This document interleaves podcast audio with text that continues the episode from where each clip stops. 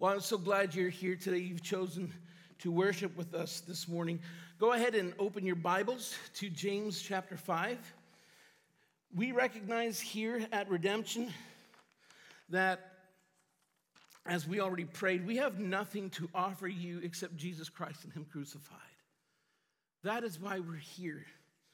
And our hope and our prayer is that you would find Jesus to be sufficient, that He would be your all in all there are so many things in this life that can, that can draw us away from God, that are shiny and glamorous and seem promising to, to give to us in this life what we really need, when the truth is, it's all deception.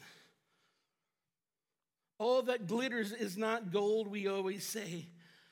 And the reality is, what we really need.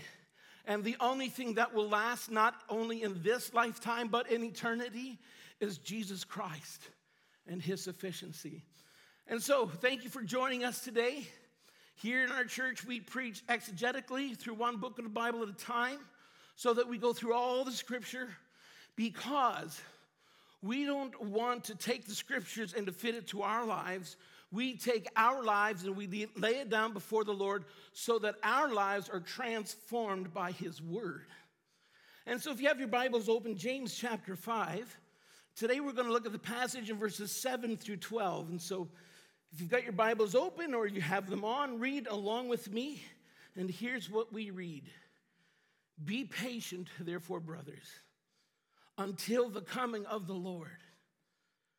See how the farmer waits for the precious fruit of the earth, being patient about it until it receives the early and the late rains. You also be patient. Establish your hearts, for the coming of the Lord is at hand. Do not grumble against one another, brothers, so that you may not be judged. Behold, the judge is standing at the door. As an example of suffering and patience, brothers, take the prophets who spoke in the name of the Lord. Behold, we consider those blessed who remain steadfast. You've heard of the steadfastness of Job, and you have seen the purpose of the Lord, how the Lord is compassionate and merciful. But above all, my brothers, do not swear either by heaven or by earth or by any other oath, but let your yes be yes and your no be no, so that you may not fall under condemnation. Lord, this is your word. It is living and it is active and it is powerful.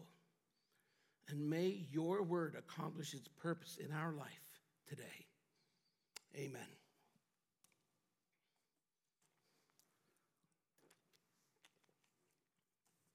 Great patience doesn't come naturally to a whole lot of people, does it? There are a few people who model astounding patience, but for most of us, it's a short supply. Wouldn't you agree with that when you look at your own life? Mm-hmm.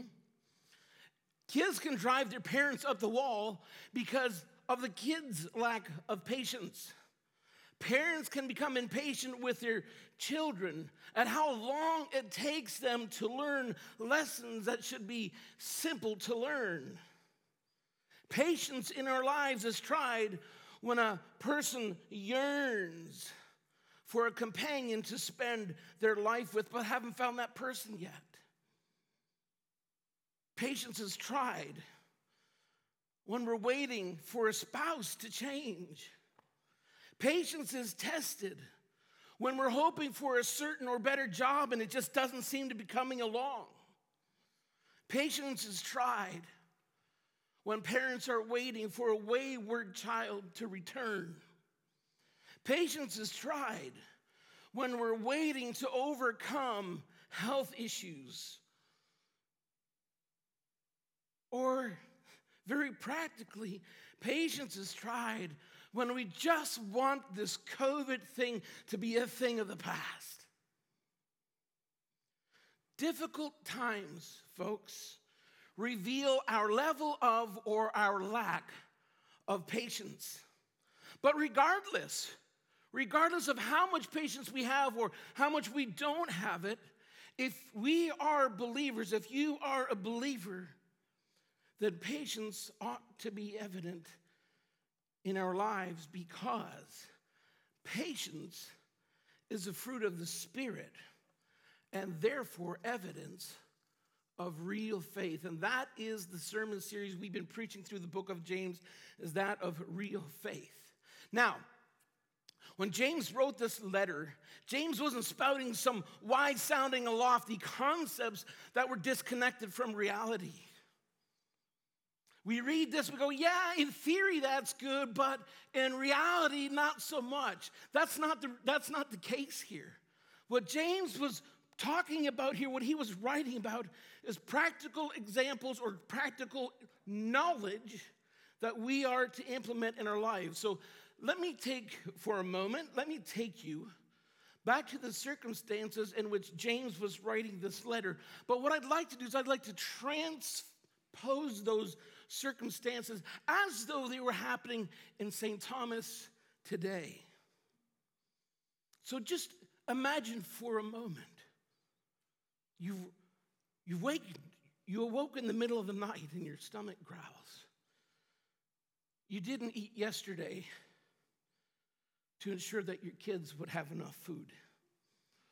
And you've got maybe about four days worth of food left in the cupboards altogether because there's been no rain this year, which has utterly decimated Ontario's harvest or farming industry. Grocery store supplies are low.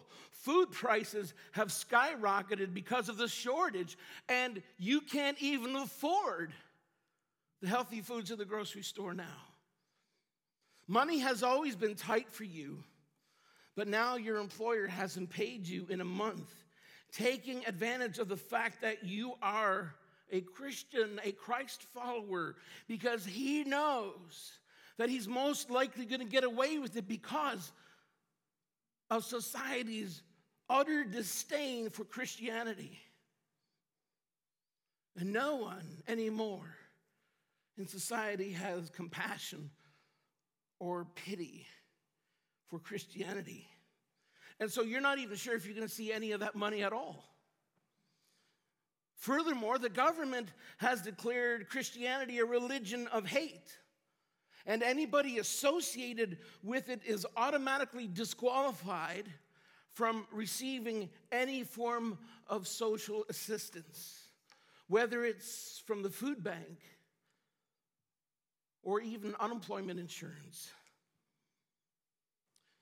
As you get up in the morning, you discover that friends across town were arrested last night because they refused to deny their faith in Jesus. And then you hear a knock on the door, and Pastor James is here, and he's asking if you could spare some food because another family in the church who have children haven't eaten in three days. But you know your cupboards are almost completely bare. So you look into your fridge and you realize you have about a half a dozen of eggs left, but there is a chicken still. There's still a, a complete chicken. But you're you'd hope to extend the life of that chicken for meals by turning it into soups. And so you feel this conflict within you as you consider the needs of your own family. But compassion wins and you decide to walk over to the family who's in greater need and to give them your only chicken. But here's what frustrates you when you walk out your door the people in your neighborhood are living the good life, they're doing much better than you. And the only reason you're in this predicament is because of your faith in Jesus Christ. What's more, the other thing that you haven't vocalized but really frustrates you is that there's a whole host of families in the church that are doing much better than you are. So, why is it that they aren't the ones helping other families in need? This is the context under which James writes this letter. As you already know, there was a famine in the land, and Christians were being persecuted. And under the inspiration of the Holy Spirit, James gives these believers who are suffering unfairly godly instructions as to how they ought to respond or conduct themselves under this hardship. And he points something out here that oftentimes we don't give a lot of focus to. And that is the command, even under these difficult circumstances, to be patient. Look at James 5, verses 7 and the first part of verse 8. And he says, Be patient, therefore, brothers, until the coming of the Lord. See how the farmer waits for the, for the precious fruit of the earth, being patient about it until it receives the early and the late rains. You also be patient. That word patient is a rich word that deserves our attention. It's made up of two root words. And I won't get into it, but in English, if you wanted to translate it in English, it'd be this long and suffering. In other words, when we speak about patience, we're talking about being long in suffering. Vine's Bible Dictionary, excuse me, says that the idea is that you show self restraint when provoked. And so, what happens in our own minds is the question that we so quickly jump to is well, how long? How long do I suffer long? How long do I allow myself to be treated unfairly? How long do I continue to live in this situation? And surprisingly, James gives us the answer until the coming of the Lord. Now, how many of us do not want to hear that? Until the coming of the Lord. Perhaps you might feel a degree of dis- discouragement when you hear that. Because we feel as though the coming of the Lord might not even be in our lifetime. And I'm supposed to wait the rest of my life in this difficult circumstance? Hardly seems fair.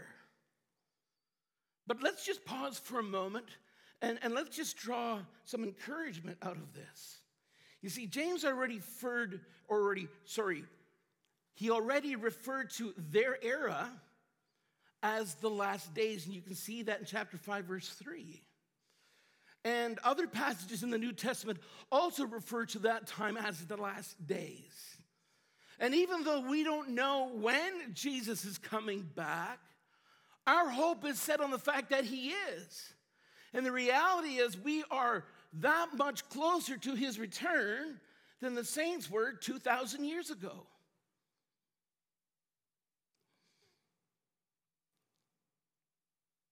So it's close. But regardless, regardless of when he comes, we're told to be patient. Now, James uses the example of a farmer waiting for his plants to produce a harvest. He waits for the rains so that it will produce that harvest. Now, as an example, in the last week of May this year, our kids turned our entire backyard into a large vegetable garden. And guess what? There were no plants by the end of the week. Not even after the second week, really, for the most part. There were no vegetables to be had in June. There were no vegetables that we could eat of throughout July. Two months, two months with no vegetables after toiling all that ground, planting the seeds, and then faithfully, week after week, hoeing the weeds so that they won't choke out the plants. Nothing. But the plants were growing. But here's what we knew it was coming. And a few weeks ago, we noticed that the plants, tomato plants, were filled with clusters of tomatoes, but they weren't ready yet. The jalapeno plants were full of jalapenos, but not ready yet. The potato plants were large, but potatoes weren't ready yet. And so we couldn't enjoy any of it after two months.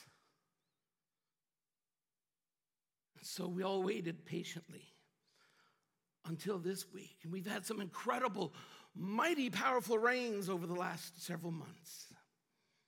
And this week, and this past week, we started harvesting tomatoes and cucumbers and peppers. But it took several months. And that's what James says is how we're called to wait patiently until the Lord comes. Now, with that said, the reason James uses this particular illustration is because I believe he's alluding to a truth.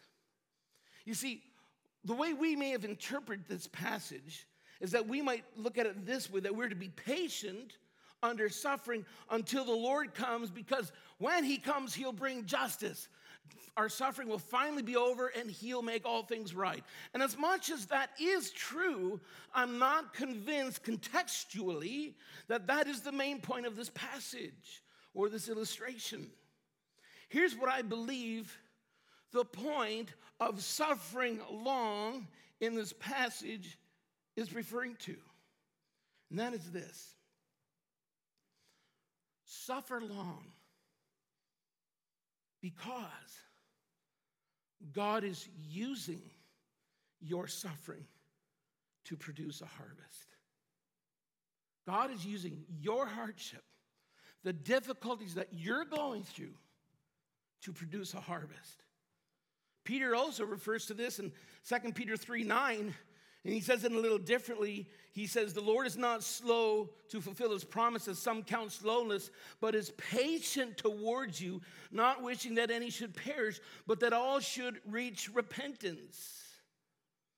You see, God's saying, Look, I want you to be patient because I'm being patient because people are still coming in to be saved.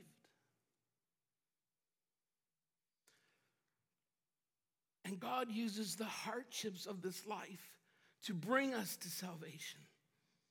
So He's patient. So now you be patient.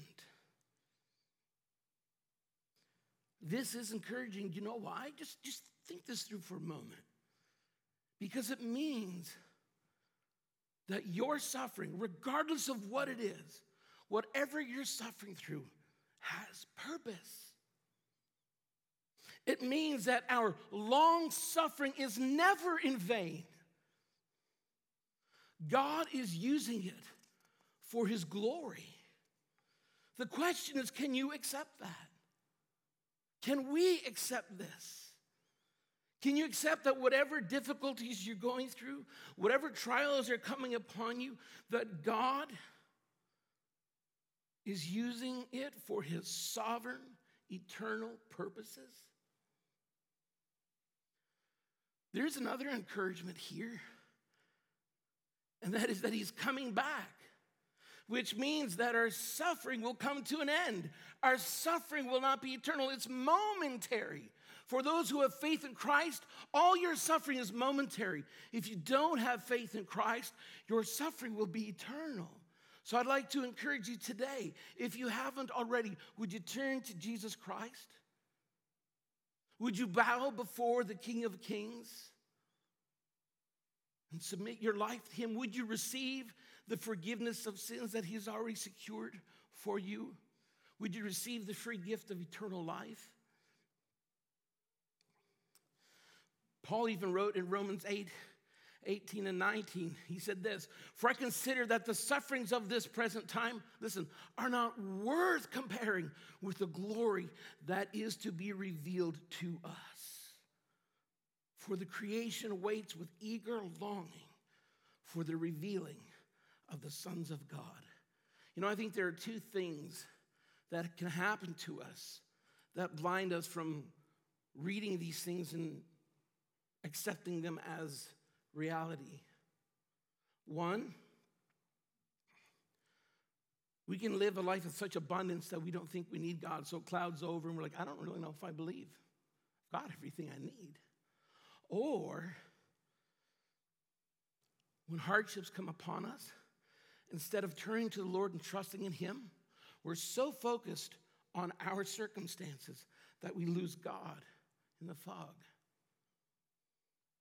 But where are you? The reality is, this suffering that we go through in this life has purpose. And it can't be compared with the glory that's going to be revealed.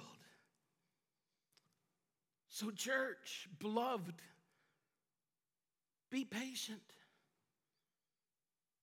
Look for his coming. Remember, he's using your hardships for eternal purposes, and his return won't be long.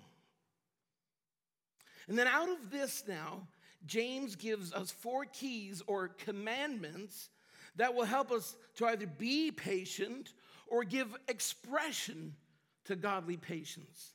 Four points. The first one is this strengthen your hearts.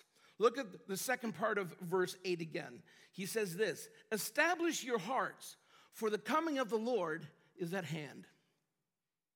And it's interesting how you'll see throughout this passage, he keeps referring back to keeping your eyes on Christ because he's coming. He's coming. Now, that word establish out of the ESV means to make fast or to strongly support. Now, there's a lot of new buildings going up in St. Thomas. And I don't know if you've taken the time to look at any of those or even got close enough to. And I am not knowledgeable about any of these things, but here's what I do know that when you look at these huge buildings that they create out of concrete and steel, that they take these huge steel beams and they fasten them to, to the concrete through these large anchor bolts that they've set in the concrete when they poured it, and then they bolt it down. And it becomes steadfast, if I can use that word. And of course, this helps the building to withstand or to at least minimize anything that'll come against it that may cause it to move. And in the same way, we're to fasten down, to tighten our hearts. We're to fasten or anchor it down to make sure that it's secured, that we won't be moved, so that it won't be abandoned. So the question is well, how do we do this? Interestingly enough, he refers to it again by keeping in the forefront of our minds that the Lord is at hand, or, in other words, Jesus' return is near. And this has always been the hope of the church. This has been the motivation that keeps us going is that he's coming back.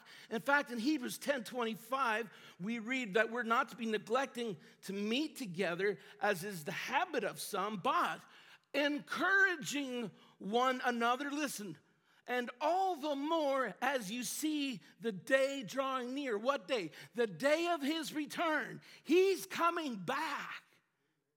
Amen. And we see this throughout the New Testament. In 1 Peter 4 7, Peter says, The end of all things is, is at hand, therefore be self controlled and sober minded. John wrote in 1 John 2 18, Children, it is the last hour. And so, how much closer is Jesus' return today than it was when James wrote this letter to those saints 2,000 years ago? And how easily we become discouraged because we forget this. His coming is at the door. So if you want to strengthen your heart in the days of trials, fasten it to the truth that Jesus is coming back. In fact, Jesus said in Revelation 22 12 that I am coming soon. Don't forget that. Keep that in the forefront of your mind when we cling to this reality, we'll be strengthened. And it will help us be patient in our trials until he comes. Do you remember back in James chapter 1, verses 2 and 3? James actually put it this way He said, Count it all joy, my brothers, when you meet trials of various kinds, for you know that the testing of your faith produces steadfastness. Oh, I know we talk about it so much lately that when we're under these difficulties, we want out from underneath it. We just want things to be better, right? And yet, there's something to be gained the way we view our hardships. And here it is, right here. It's right here. Count it all joy when all kinds of trials come upon you because the testing of your faith will anchor you down. That's steadfastness. That's the first command. Secondly, the second command he gives provides evidence or is an expression of patience. Now we want to look at verse 9. That is this Don't complain against fellow believers. Remember the example I used at the beginning the example of other Christians have it better than you. Why am I the one that has to suffer like this and go through these difficulties? And so you have this sort of resentment towards other Christians who don't experience life the way you are. But look at verse 9. He says, Do not grumble against one another, brothers, so that you may not be judged. Behold, here it is again the judge is standing at the door. You see, it's easy to grumble and gripe and complain against fellow believers when we're experiencing difficult times, isn't it? I'll admit it. It's honest. It's true of me. And I believe for many of us it's true. We'll gripe and we'll complain because they're not struggling like I am. Or we complain because they're handling the situation differently than I am. Or because they made a different decision in that circumstance than I did. And so we gripe and we complain about one another. And I think COVID has certainly revealed a lot of that. I think God has done us a great favor in exposing how divided we actually are. God's saying, let me, let me show you what's going on underneath. Let me reveal this so that we can deal with this. We're told not to do this so that we won't be judged. Jesus stands ready to judge when we do. Now, we already know and we understand that if we have been saved through Christ, we won't lose our salvation, but God will bring chastisement upon us for ungodly conduct. But let's ask this question Why would the Lord judge us for grumbling against other believers?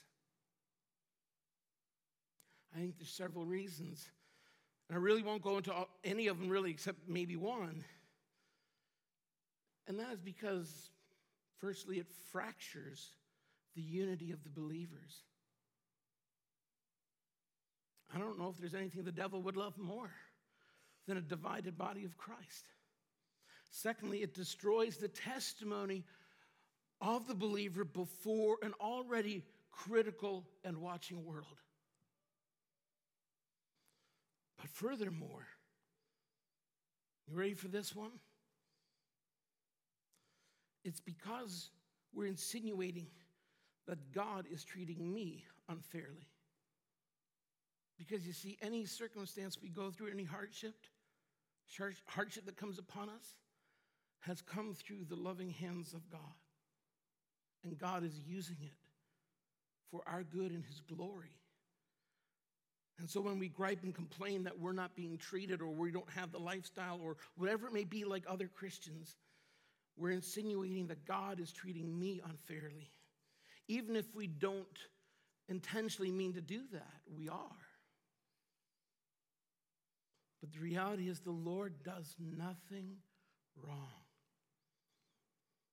And so you see, impatience also reveals that we're not trusting the Lord in our circumstances. Remember the example of the farmer waiting for the rain so that he can harvest his crop. And so we're called to be patient because God is using our circumstances, listen, listen carefully, to produce a harvest either of righteousness within us or a harvest of souls around us.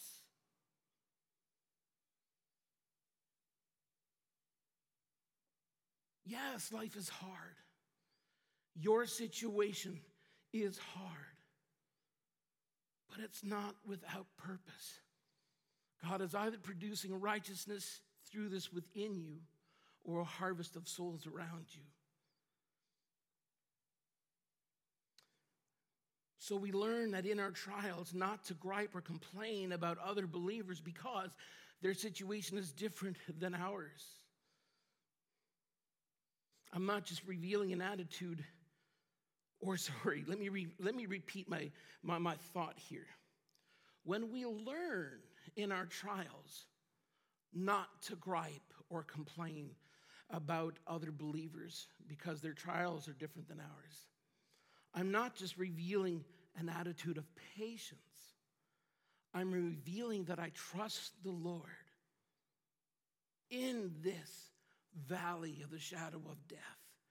And in that place, he is trustworthy. The third command that will help us with godly patience is to cling to faithful examples of the past. Look at verses 10 through 11. As an example of suffering and patience, brothers, take the prophets who spoke in the name of the Lord. Behold, we consider them those blessed who remained steadfast. Now, watch this. He now he changes direction. He says, You have heard of the steadfastness of Job, and you have seen the purpose of the Lord, how the Lord is compassionate and merciful. Oftentimes, athletes will have a, a poster of a former athlete as a role model on their wall. And that, that poster of that athlete is an encouragement to them to endure and to persevere.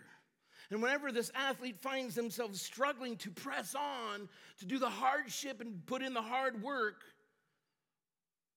these posterized athletes serve as a reminder of the goal and the outcome of that hard work, of enduring and persevering. And so it motivates them to keep pressing on. And in the same way, it's important for you and me to look back and cling to the examples that we find in the Bible of these old saints who stood the test of time. Now, when James wrote this, they were referring back to the Old Testament prophets. And those prophets serve as an incredible example of endurance and patience in suffering. And James points out that we consider those guys who endured as blessed. Now, when we talk about blessed there, we're not just talking about ha- being made happy. We're not just talking about that God's favor was upon them, but Douglas Moo puts it this way the blessing referred to here, listen, is the objective, unalterable, underline that word, unalterable approval and reward of God. Now, think back if you've spent any time in the Old Testament, do you remember Jeremiah the prophet and how he was considered the weeping prophet? He remained faithful to God his whole life as he warned Israel of the impending judgment that was coming upon them.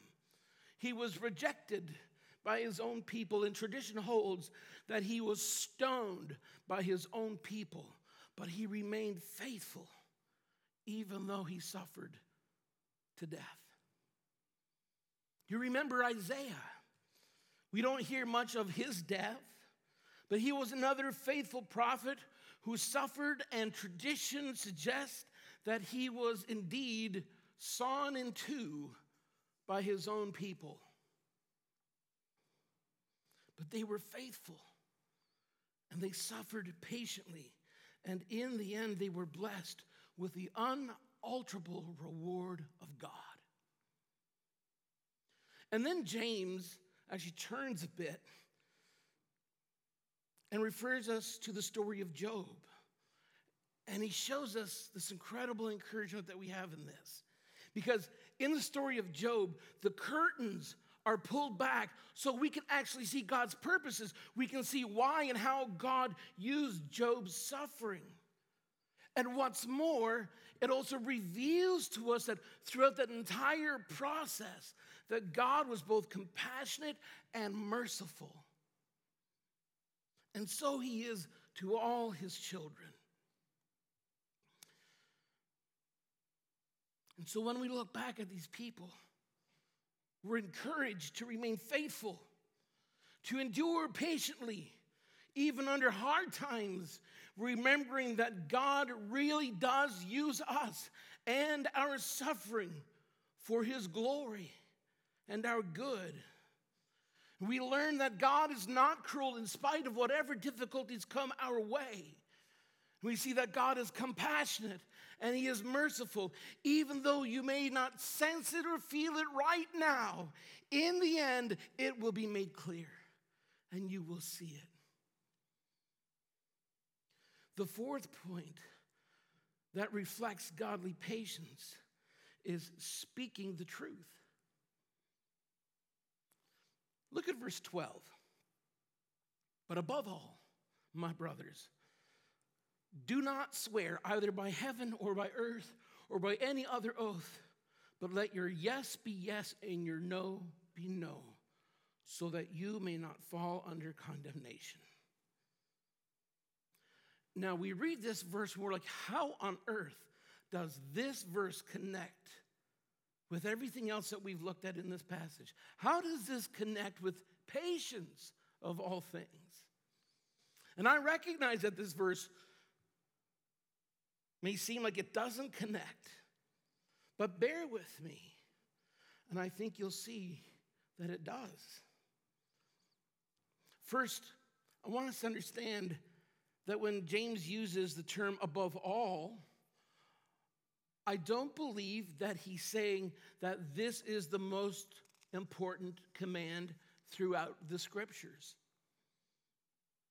I think what he's saying is within the context of what I'm telling you here and now about patience, this is very important. We also recognize that in this verse, he's not talking about curse words or filthy language. He's talking about not swearing an oath, whether by heaven or by earth or anything else in it. Now, just follow me on this. Swearing an oath in those days was comparable to a written contract today. And what James says here actually parallels what Jesus said in Matthew chapter 5, verses 35 and 37. That he said, We're not to make an oath, but let your yes be yes and your no be no. Now, here's the issue the issue in their day was that among the Israelites, the swearing of an oath had become a way of deception. Rabbinical teaching here, this is, see, they found this loophole. Rabbinical teaching stated that only when you invoke the name of God when you swear an oath is it actually binding. But if you swear an oath by anything else, like heaven, or like they often would do, the temple or the gold in the temple, It gave the appearance as though you were being godly by swearing on those things because those things are all connected to God. It gave the appearance that you were spiritually minded. It suggested that you were godly and thus trustworthy. And it implied that God was witness to the oath. But because they swore an oath by which they did not invoke the name of God, because the rabbinical teaching said that it was then not binding, you didn't have to keep the oath. So it became a way to scam people. It was a dishonest way to get what you wanted when otherwise you couldn't get it. And James says, don't be like that. Your word should be so trustworthy that your yes really means yes and your no really means no. And that should be enough. So then the question is well, then how does this connect with patience? How does this connect with what we've talked about this morning? Well, as we've seen in this context already, believers were suffering for their faith in Jesus, losing their jobs, losing their homes, thrown in prison, put to death, plus the famine, so there was no food. So the temptation, when you're struggling so severely under such difficult circumstances, the temptation would have been there to be dishonest, to gain some sort of relief. They may have been tempted to swear an oath that they knew they couldn't keep, or to make an oath about a statement of fact that really wasn't true. And this would not only have brought further disrepute on Christians, but worse yet, it would have brought disrepute on Christ who had given himself for them. And what this does, it reveals impatience towards the Lord. So the attitude is the Lord doesn't seem to be doing anything. So I have to resort to this and I got to take matters into my own hands. That's the connection here. He's like, don't be like that. Let your yes be yes, your no be no. Speak the truth. Speak the truth. Simple honesty, folks. Speaking the truth is evidence under hardship of your patience revealing that you're willing to endure whatever comes your way until the Lord returns. Patience, brothers and sisters, in suffering and hardships is another evidence of real faith, as it is the fruit of the Spirit. Now, perhaps, perhaps you find yourself frustrated Maybe you even find yourself completely exhausted with the hardships in your life or even the wrongs that you've encountered or that you're always re- receiving the short end of the stick. I don't know what the difficulties are in your life or what you're going through.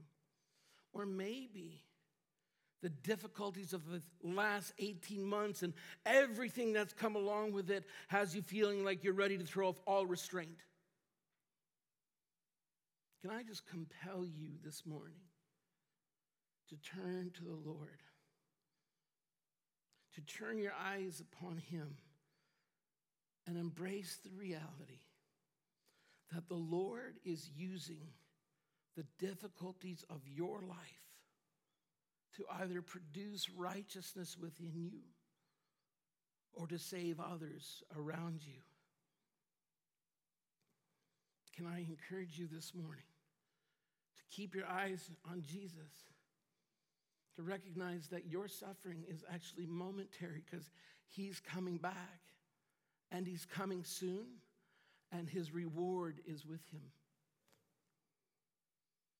And, folks, the ultimate example of enduring patiently is Jesus himself, who committed no sin, didn't revile when he was reviled, and he didn't retaliate when he suffered, but he committed himself to his Father who judges all things justly.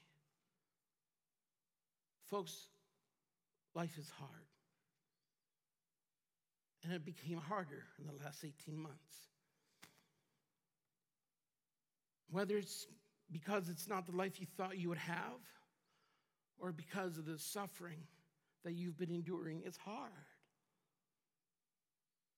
But submit yourself to the Lord. Be patient. Be strengthened, knowing that your suffering is not in vain. Strengthen yourself, knowing that He is coming soon. Don't complain against other brothers and sisters who have it better than you. Build yourself up by reminding yourself of the saints who suffered patiently and bring honor to the Lord by speaking the simple truth. He will not leave you nor forsake you. He is with you, and He will bring His reward with Him. In closing, if you would like someone to pray with after the service, our elders will be available at the front for you to pray with. But let's just take this time and let's close it in prayer. Father, your word is powerful and it is sharp. Lord, this life is hard and we're sinful. And even oftentimes, under those trying circumstances, we are prone to walk away from you. But we thank you, Lord, that you continue to draw us back. We thank you that you never let us go. And I pray, Father, this morning for everyone that's here this morning. I pray, Father, as broken as we are, as hurting as we may be, as difficult as our life is, I pray, Lord, that we would turn to you. That we would turn to you and we would encourage ourselves knowing that you are coming soon. You are coming, Lord. Lord, would you give us the ability to receive and to believe that none of our hardships are in vain, that you're using them. And Lord, when eternity comes, and by faith through grace in Jesus Christ, if we're able to look back upon this life, we will say it was a thousand times worth it. Jesus, you were so worth it. Thank you for using me the way you did. Thank you for changing me the way you did through all those hardships. All things are in your hands, Lord. And I pray this morning, Father, that we would submit ourselves to you and we would say, Have your will and have your way. Be glorified through us. In the name of Jesus.